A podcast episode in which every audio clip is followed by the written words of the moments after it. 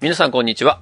この番組、流行り物通信簿は、身近な流行りをテーマに話して学ぶ、ゆるくて浅めの情報バラエティ番組です。毎週日曜0時配信、本日もホネストと小平でお届けします。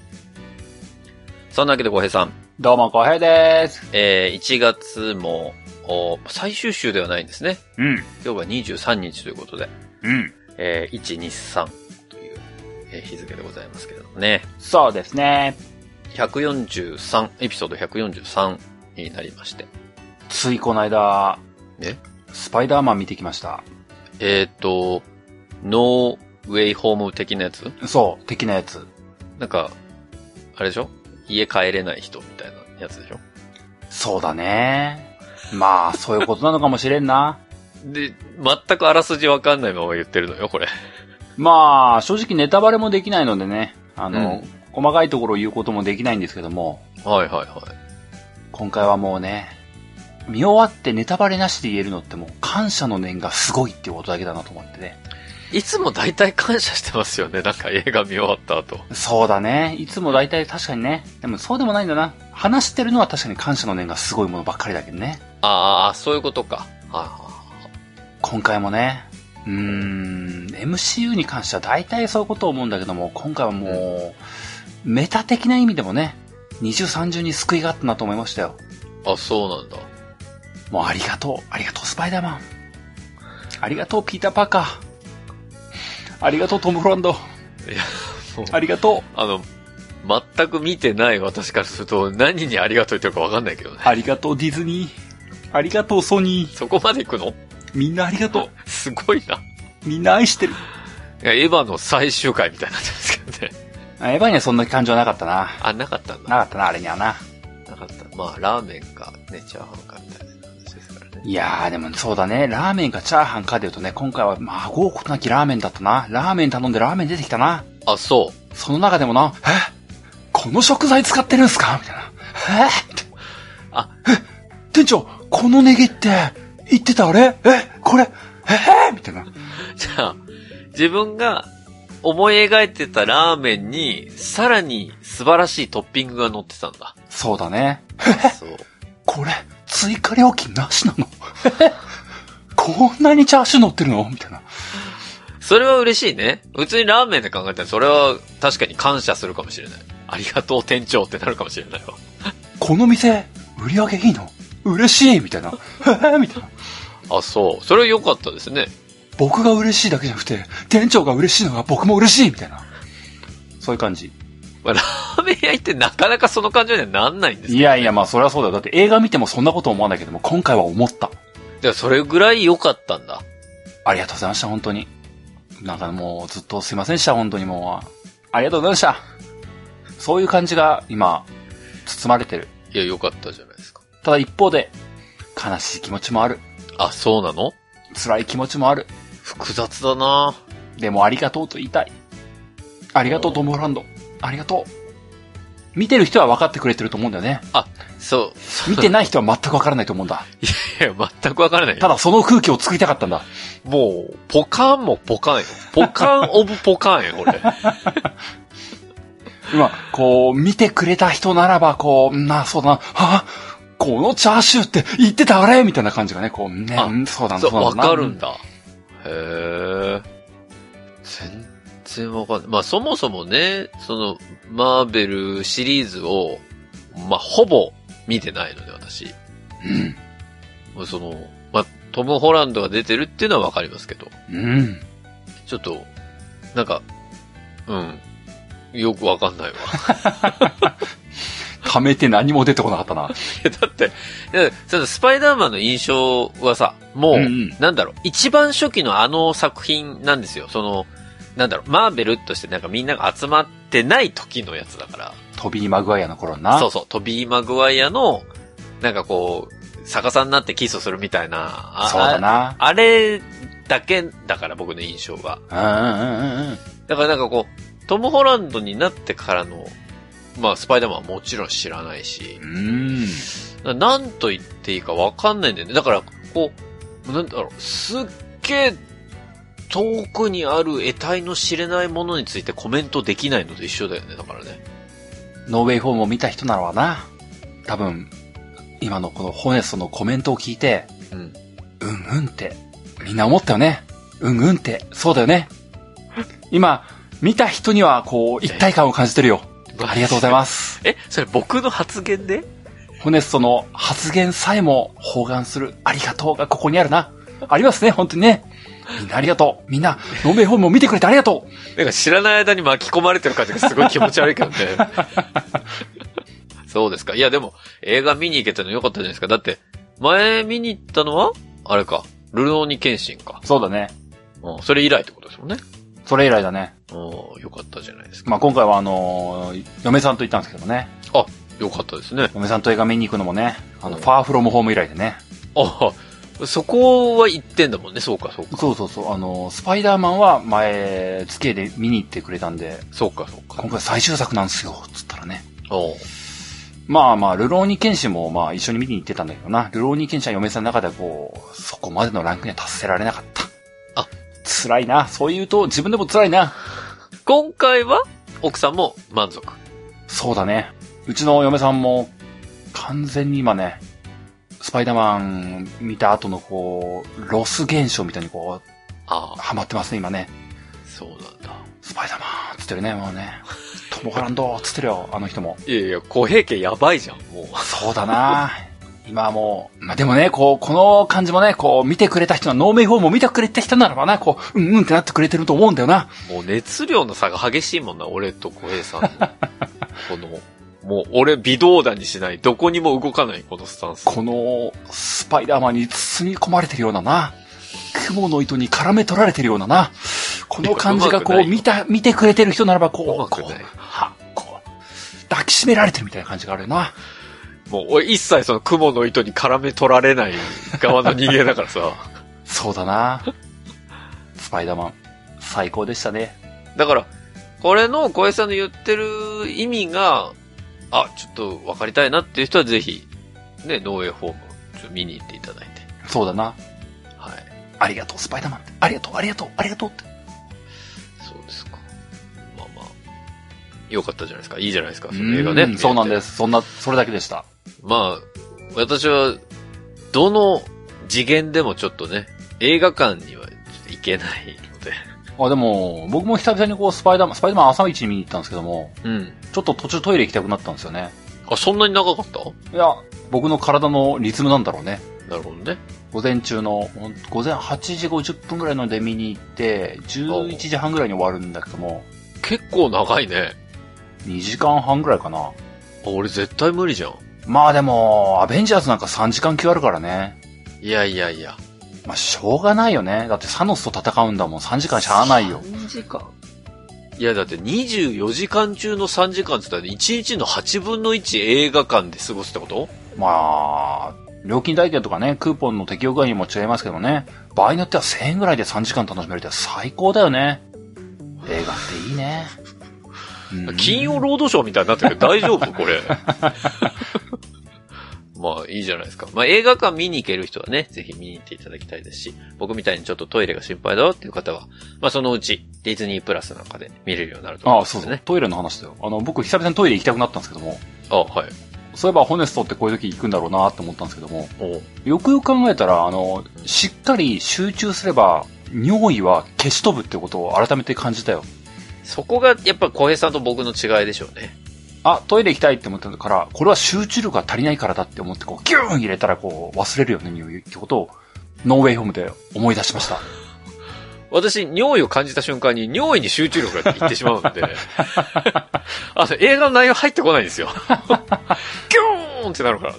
あこれはもう行かないともう何にも集中できなくなるわっていうタイプの人間なので。なるほどね。大変だなだから、なんか、そう、集中できればいいんだけどね。確かに。おっしゃる通りなのよ。電車とか乗っててもさ、うん。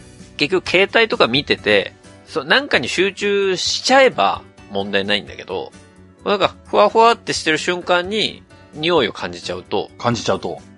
もう、他に集中ができなくなっちゃうよね。なるほどねそ。のやっぱスイッチングがバカになってんだよね、俺ね。とすると、こう、ホネストの 腎臓はすごい、こう、声がでかいのかもしれんな。いや、俺やないかい。おい。溜まってきましたよーって。うん行ってくださいみたい な。でもさ、行ってくださいって言う割にトイレ行ったら別にそんなに出ないんだよ ね。そおうだ前みたいになるのよ。そう、心の問題だなっていうのはそれ本当に思うけど。なるほどね。ね、あの、いいんですよ、私のトイレの話なん か。どうでもいいですよ。ということで、うんうん。今日は私がお話を持ってこさせていただいたわけなんですけれども、うんうん。 1月連続して3回、うん。非常に難しいお話をさせていただきました。そうなんですかね。うん。まあまあ、昔のハヤツを彷彿とさせるような、まあそんなお話だったわけなんですけど。うん。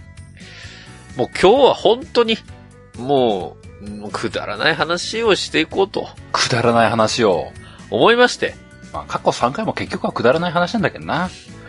まあちょっと軸がね、あれ違うかもしれないけど、まあまあ、今日はもう本当にこう頭で考えるっていうことはしなくていい話をちょっとしたいなと思います。はあ、はあはあ、えー、エキストラの話をおー。持ってきまましたよ。頭を使う必要ないのか。頭は使う必要ないです。なんか、ぼーっと聞いといてくれれば、それなりに楽しめるっていう話にしようかなと思ってます。なるほど。はい。まあ、あの、以前ね、私、エキストラってどういうものなのか、どういう風になるのかみたいな話を簡単に触りをお話しさせていただいたんですけども。うん。まあ、今日は、うんそのエキストラじゃあやってみたときに、ほう。そもそもエキストラって、どれぐらいのことをするのかって話、前できなかったと思うんですよ。どれぐらいのことをするのか。そう。あの、印象ってやっぱあるじゃん。エキストラって聞く、その言葉を聞くだけでさ、はあ、はあ、人によって、ああ、あんな感じのことをやるんだろうなっていう皆さんの印象はちらほらあると思うんですけど、はあ、はあ、はあ。実は皆さん思ってること以上にエキストラってやることあるかもしれませんっていうね、はあ、そういうお話もちょっと含めてしていきたいなというふうに思いますので。オネストの職業訓練ってことね。そうね、エキストラになるには会だと思なう。るほど ね。キッザニアがやってくるのね。あ、そうですホッね。ツァニアが。ホッツァニア、ホッツァニアって言わねえんだよ。なんだホッツァニアって。ということで、早速本編に入っていきたいと思います。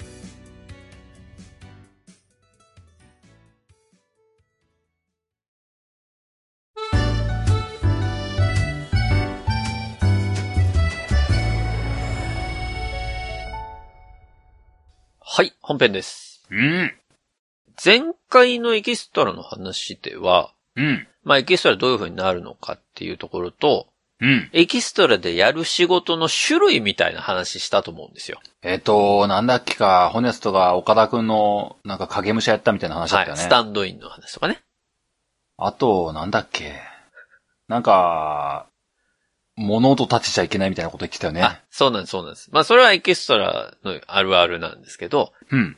あの、基本、後ろ側で、も物音は一切立ててはならない。立てずに、話をしてる風を出さなきゃいけないとか、物を食べてる風にしなきゃいけないとか。まあ、そういうお話を簡単にさせていただいたのが、前回のエキストラの話だったんですけれど。うん。で、今回はちょっと前回の、まあ、延長というか、そういうような感じの話をしていきたいと思うんですけれども、うん。そもそもエキストラって小江さん聞いたときに、まあうん前回もちらっと言ってたかもしれないですけど、ドラマとかの後ろの方にいる人というイメージだと思うんです。そうだね。で、まあちょっと小平さんはね、僕が出てたシーンとかを見たことがあるのかもしれないので、他の皆さんとの印象がちょっと違うのかもしれないですけど、見たことあんのかなあ、ないかななんか、これに出てるよってのは聞いたことはあるけども、見たことはない気がするな。そうか、そのシーンは見せてないか。探そうと思ったことないしね。おまあそこまで俺に興味ないしね。まあなまあなあじゃねえんだよ。え小平さんの単純な、本当にイメージでいいです。はあはあ。エキストラで、はい、じゃあ僕が出ましたという話を聞いてますけど、うんうん。どれぐらいの大きさで映ってるもんだと思ってますかどれぐらいの大きさホネストってなんか、スケール変えれるんだっけいや。 3メーターぐらい待って。 あの、そもそもテレビが3メートルないと3メートル映らないし、僕、その現場に行って、あ、じゃあ今日3メートルになりますっていう話にはならないんですホよ。ネス君今日これからちょっとあの、怪獣の役だから15メーターぐらいまでいけるとか言ってこう。あの、やったことないです、怪獣の役。 あの、ほら、ドラマの中にも遠近法ってあるわけですよ。はあはあはあ。画角的にね。おうほうほやっぱり、主人公の方々っていうのは、うんまあメインを張るわけですから、そうだね。もうもちろん、もう顔バーンなわけじゃないですか。顔バーンだね。もう画面の中顔バーン、喋ってるバーンみたいな感じなわけじゃないですか。うんうんうん。です一方、エキストラですよ。うん。イメージ的に、どこぐらいまでの範囲がエキストラの範疇で、どこからが演者さんと言われる人たちなのかっていうところって、皆さんの印象的にどうなのかなっていうのをちょっと聞いてみたくて。演者とエキストラの境目はい。へえ。そどれぐらいだと思いますそれが画面の占有率で出されるの いいや、う占ーん有率出されるわけじゃないけどね。うーん、なんかいざブラウン管とかな、あの、液晶の割合考えたことないからあな。別にいいよ。割合じゃなくていいよ。 480×480 ピクセルぐらいかな。あ、フルハイビジョンの話 ね。4K ではまた違うかもしれんな。えでも480結構でかいな。そうね。うーん、まあでもな、そうだよね。主役の人は画面の半分ぐらい顔で埋めることあるだもんな。あるある。全然あるね。それは、さすがのホネストでもな、存在感出しすぎだもんな。10%もいかないんじゃないかな、そういう、そう思うと。あ、10%ね。画面のね。うん。なるほど、なるほど。ゲームでいう体力ゲージぐらいの占流率じゃないかな。体力系、結構あれちっちゃいね。まあまあうんでもそういう印象だよね。そう。あと、まあ、意識しなくて済むっていうかね。うん。まあまあまあでもエキストラの本質って多分そういうところだと思うんですよ。うん。要は、意識されるエキストラは、まあエキストラじゃなくなっちゃうっていうところもあると思う。確かに。にな。何こいつ気になるっていうのがいたらうん、なっちゃうからね。で、まあ前回のお話でもありましたけど、目立つ格好しちゃいけないんですよ。まず。そうか。キャラものダメとか言ってたもんな。そう。夢の国の某ネズミの人があしらわれたもんなんて絶対 NG だし、うんははっとか言ったらダメだしね。うん。じゃあ、あのー、10周年とか書いた T シャツ着てたらどうなのあれはね、多分大丈夫。大丈夫なんだ。あれは、大丈夫なんだよ。やったー。なぜなら、パッと見、普通の人わからないから。いデザインの失敗だー。や、でも知ってる人は知ってるっていうので、僕あの T シャツとか着て、多分現場行っても、そんな怒られないと思そっか、いいんだ。う。だって、その現場の、まあ、スタッフさんが、うん。知らなきゃいいんだから。知らなきゃいいんだ。えっと有名すぎたらダメなんだ。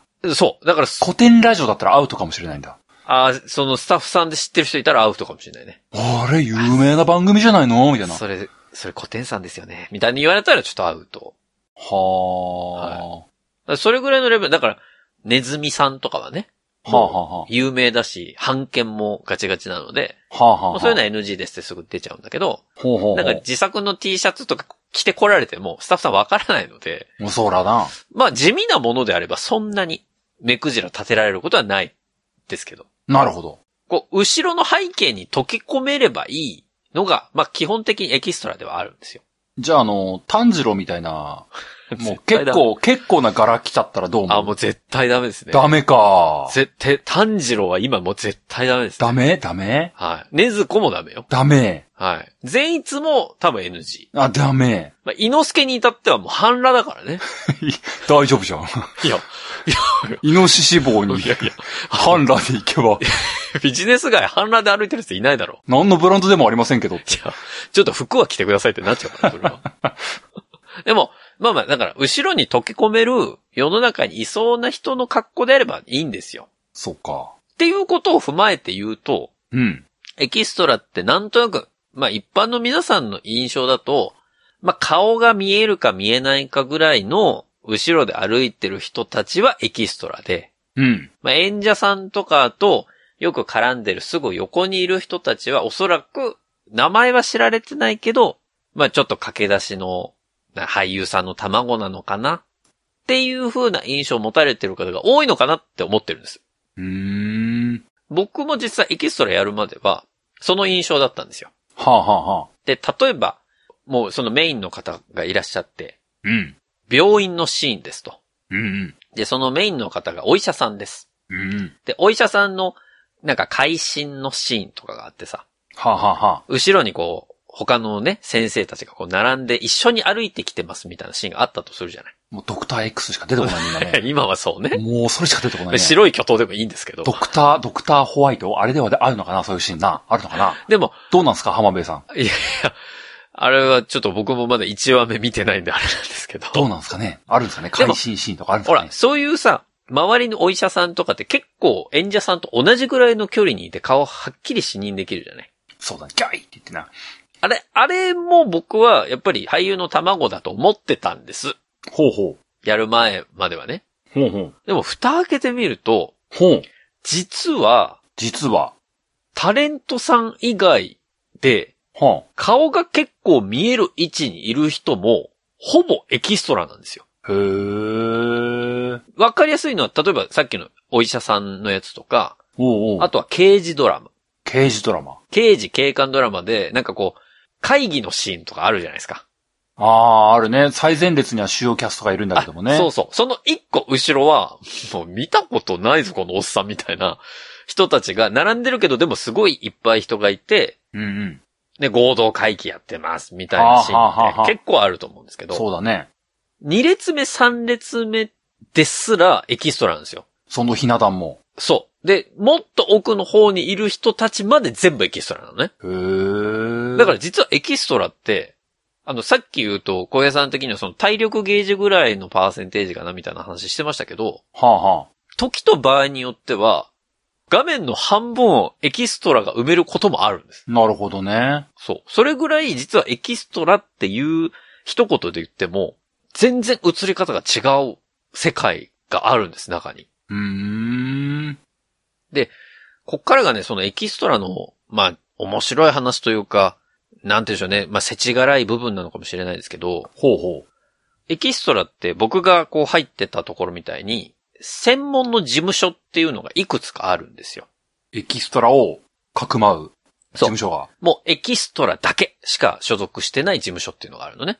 うんうんだからなんかこう俳優の卵で顔が売れるまではエキストラとしてやりますっていう事務所もあるんだけど、ほうほう。そうではなくもう、この人たちはどう頑張ってもエキストラです、みたいな、その事務所があるんですよ。はあはあはあ。だからもう、本当にバイト感覚でありますっていう人たちがいて、うん。で、そういう事務所って、数あれど、まあ、限定されてくるじゃないですか。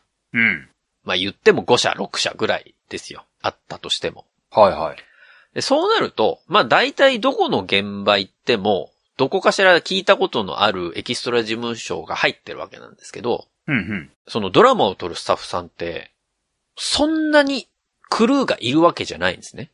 うん。スタッフ側に。そう。例えば、僕が過去に出た例でいくと、のぶたをプロデュースっていう番組がありましたと。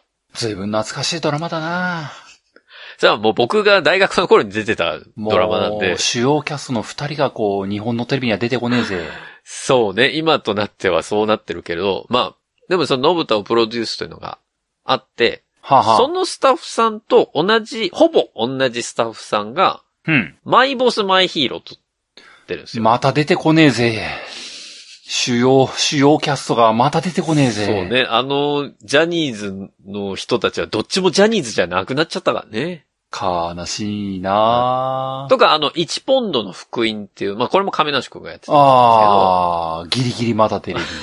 これも同じスタッフさんがやってたりするんですよ。はあ、はあはあ、だから、なんかテイストが似てるなっていう時に見てみると、スタッフさんが同じだったりすることが結構あるのね。うんうん。で、それはもうその曲によって大体決まってるわけ。この曲では、まあ、この制作会社よく使ってドラマ使ってますね、みたいなのがあるので、うん。顔見知りになってくるんですよ。スタッフ側とエキストラが。そう、スタッフとエキストラが顔を見知りになってくるし、うん。エキストラが対峙するのって、まあ、基本 AD さんなんですけど、うん。 AD さんにもクラスがあって、ゲームみたいになってきた。これね、難しいなんですけど、なんですけど、 AD の時点で階級下っぽい A がついてるのに。そうでしょその中でもさらにあるの鬼その中でも階級があるのよ。滅の刃みたいだな。階級を示せって言って。 もう上限下限みたいな話水の音だな、お前、みたい な。カノエまで来たぞ、みたいな。でも、一般的にさ、最後は。は柱になるのかな、みたいなね。いや、いいのよ、そこは。鬼滅でずっと通さなくていい。骨柱の人みたいな。骨柱、ないのよ、骨柱 が。何で戦うんだよ。骨、自分の骨骨で戦うんだ。だよ、もちろんな。 骨の呼吸っつって。してんのか、呼吸、骨で。 いや、でも、一般的にバラエティとかでさ、よく、おい、AD みたいなのって聞くじゃないはいはい。 AD って一言で言っても、それも階級がめちゃめちゃあるの。はあ、はあ。で、セカンドと呼ばれる人から、はサード、フォースみたいな、フィフスみたいな。あ。おお。おお、簡易12巻みたいになってきたぞ。マジで。 マジでこ れ。それぐらいの、帽子の色違うのかな、これ。 AD の中でそれぐらいあんのね。え、マジでフィフスと かって、5段階とかさ、普通にあるってことそう。あの、現場によっては全然あって、セカンドっていうのは、う。ん。もうディレクターの次なのよ。は、はあ、はだアシスタントディレクターの中でももう、ほぼトップ。あ、あ、柱の一個手前ってことだ。継ぐ子ってことね。そうそう、そうね。そういうこか、と。かなえまで来たんね。そう。ああの、だから、かなえの立ち位置の人は、うんうんま。あ、AD とは言っても、言っても、あもう、みんな、母みたいな感じなわけよ。全集中の呼吸も常駐まで使えてな。 ただちょっと感情がおかしいのでコイントスでいつもやってるみたいなねい。や、あの、キャラ濃いな、お前な、みたいな。全然喋ってくんないじゃん。さすがセカンドだな、みたいたな。ずっと鬼滅の刃。今日鬼滅会じゃないの に。いいのよ、かなえの話は。遊郭編面白いな。でも、でも、でもセカンドってそれぐらい、エキストラからしても、やっぱりちょっと、あ、ピリッとするような人なのね。なるほどね。え AD ですらそうなのよ。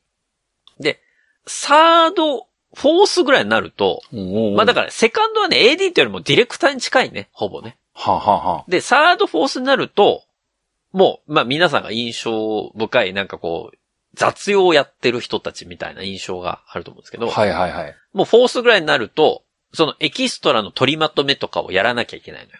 はあ、はあはあ、じゃあ、皆さん、今からお着替えしますんで、部屋に移動です、みたいな。現場入りした時にこう案内してくれる人とか、あ、じゃあそろそろ皆さん出番なんで、えー、ちょっとご準備いただいて、皆さん来てくださいって呼びに来る人とか。はいはっていうのは大体サード、フォース。まあ、フォースが多いかな。ぐらいの人なんですけど、い。なるほど。いくつか現場重ねてくると、おうほやっぱりそのフォースの人がいつの間にかサードになってたりするわけよね。うおめでたいじゃないの。はい。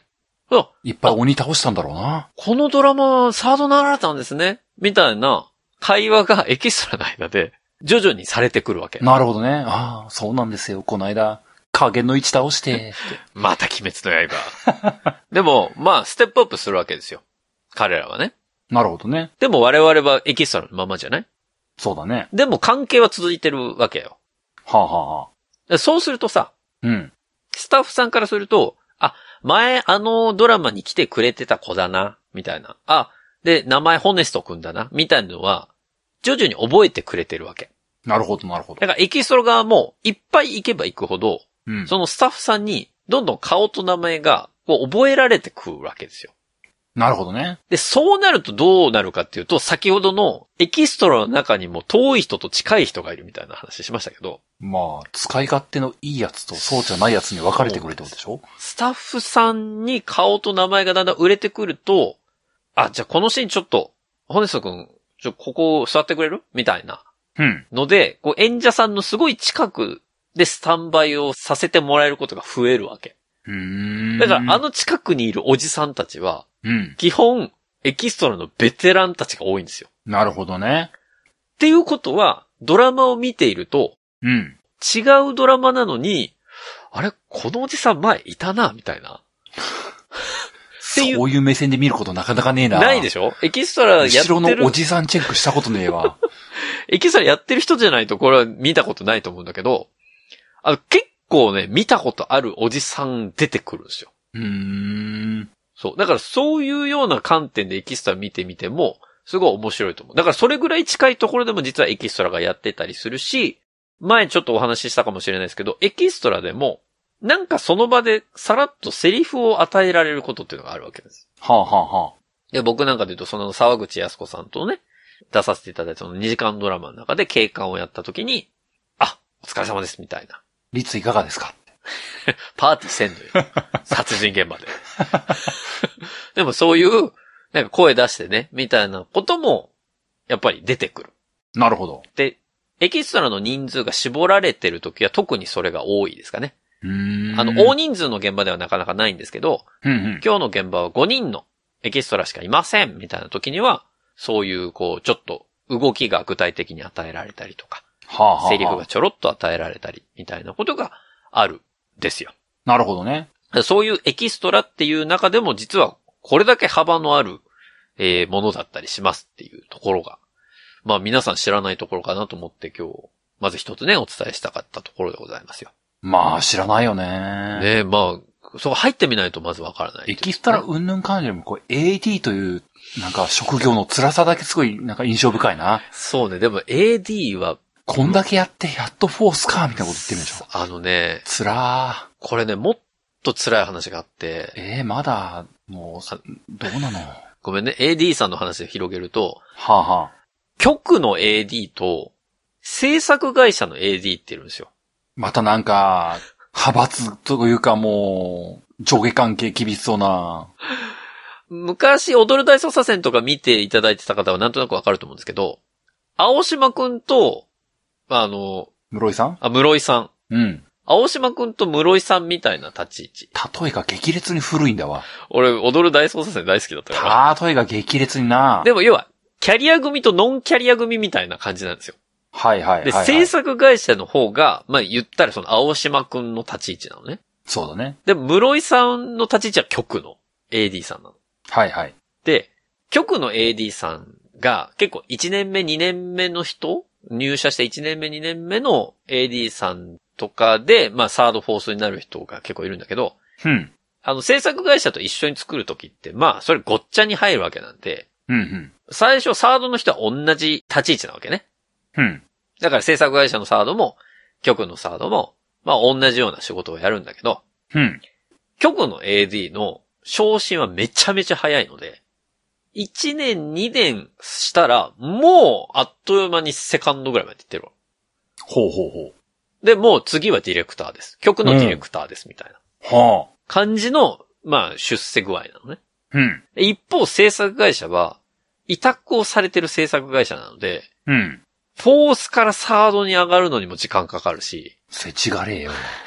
サードからセカンドなんてさらに時間かかせる。ちがれよ。だから、もうなんだろう、この前まで同じサードだったのに、ちょっと見ない間に、あの人めちゃめちゃ速いな、スピード、みたいなことがよくあるのが、あの AD の世界なのね。もう継ぐ子なっ てんのみたいな。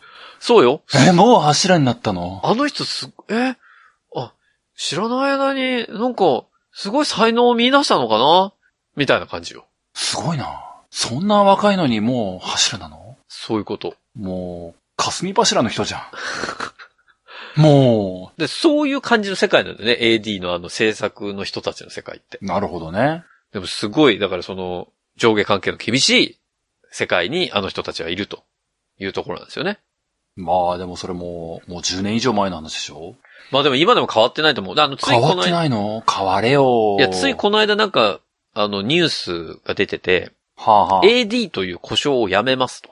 ほうほ AD っていう名前はなんか一般的にも、う。うん。なんか辛い、その仕事だという印象が根強くて、あるね。 AD ってまあみんな下っ端みたいなイメージになってるのを、現実下っ端なんでしょまあまあ、あの、それを改善するために、ほうほ名前をアシスタントディレクターから、う。ほうヤングディレクターに変えますっっていうニュース が。が 出てましたけどなんとしょうもない。ええ、名前変えただけ。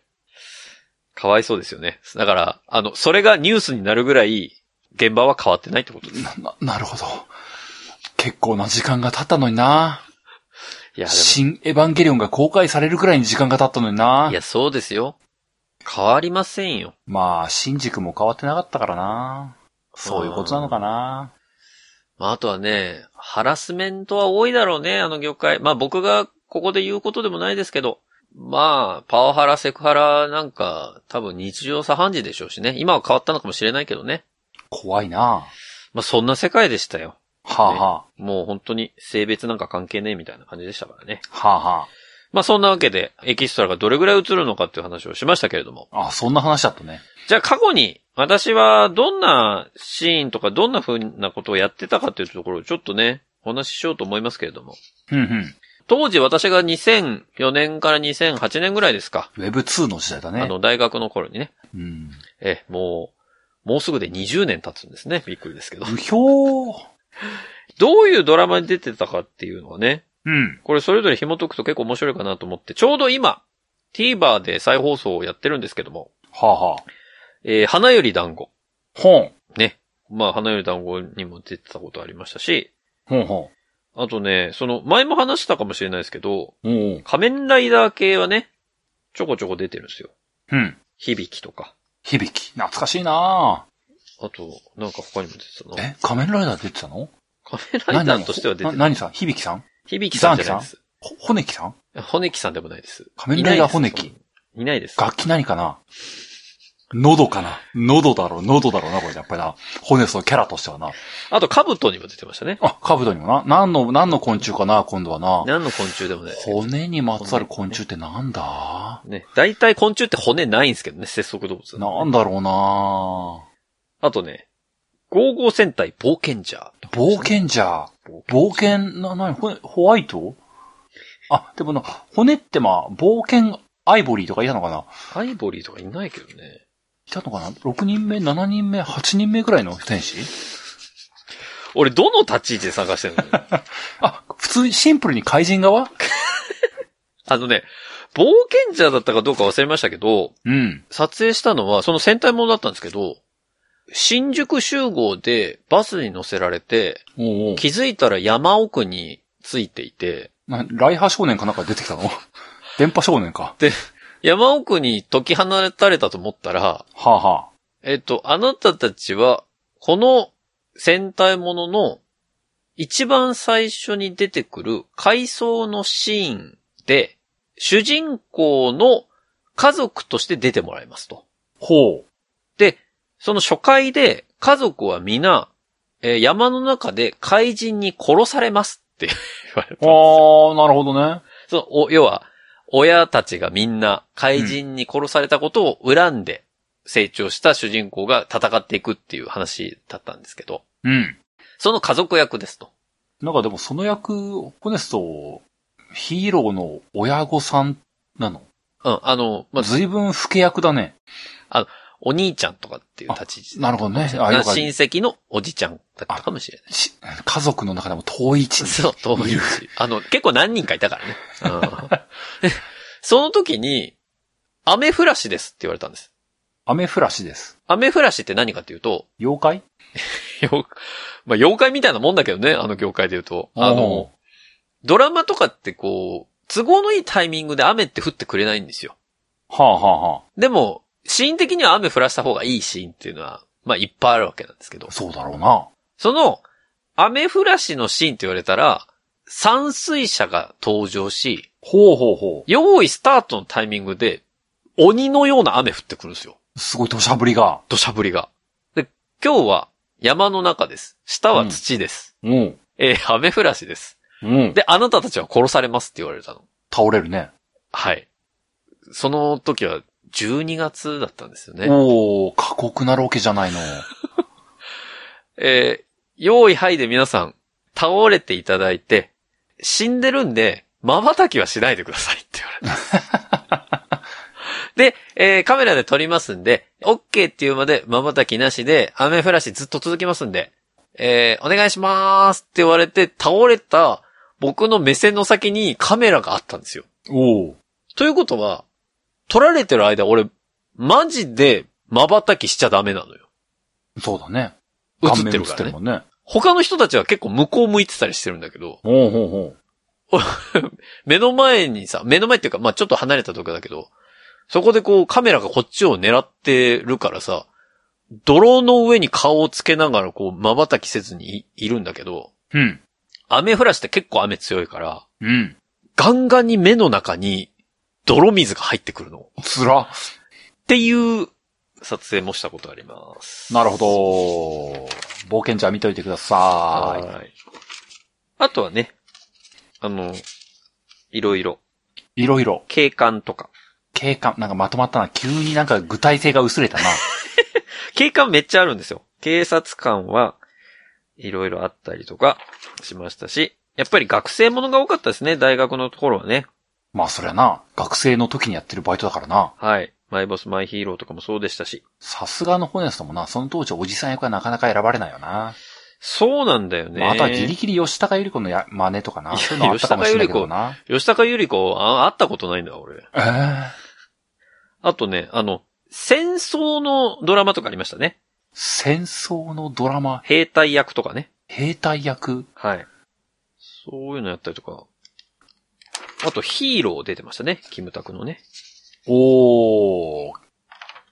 あと、裁判所とかいたのかな裁判所というか、あの、なんか、栗生公平が東京の地検に戻ってくるシーンの前歩いてる人とかいましたね。わかんねえな、わかんなすぎだな。とかね。結構いろいろありますけど。なんかそういう、要は、ユニフォームがあるものとかっていうのも結構やらせていただきました。はあ、はあはあ、まあそういうシーンだと、より大きく映るっていうことが多かったですかね、印象的にはね。なるほどね。はい。だからまあそういう、いろんなコスプレをしてきましたし、私。うん。いろんな役もやってきましたし、演者さんとの絡みもそれなりにあったので、うん。これを聞いてらっしゃる、まあ10代、20代とは言わず、まあ前回も言いましたけど、おじさんが足りてないんです。エキストラには。おじさんが足りてない。はい。30代、40代、ひいては50代、60代。オールターゲット。ここはね、マジで穴場なんですよ。穴、穴、穴大きすぎだろ。でも、日本の人口の半分ぐらいのところが今穴だったぞ。お、お じさんって、なかなかエキストラやんないのよね。まあそらそうだろ。うん。まあ、それはね、仕事されてるっていうのもあるんだと思うけど、うん。副業も解禁になりましたし、はあ、はぜひ、その穴場のエキストラやってみていただきたいなと思いますしね。あ、はあ、はあ。あの、もし参加されたら、もうそれこそ相棒の捜査会議のシーンとか、医療現場のその先生役とか、はあ、はあ、はあ。バンバンできると思いますんで。バンバンできるの。はい。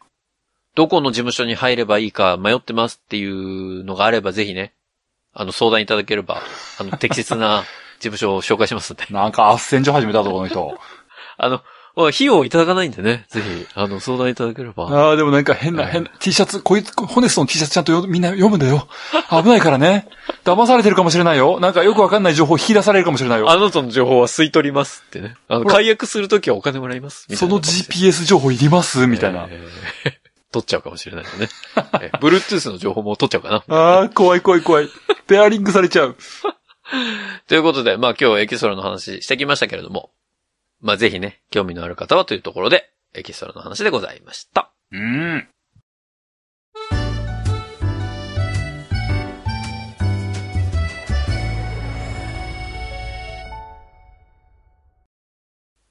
流行り物通信簿は、パーソナリティ2人が考える面白みを優先した番組作りを行っております。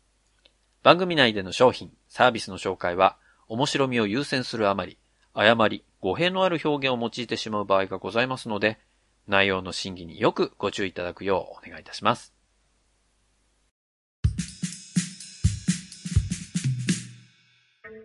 エンディングです。うん。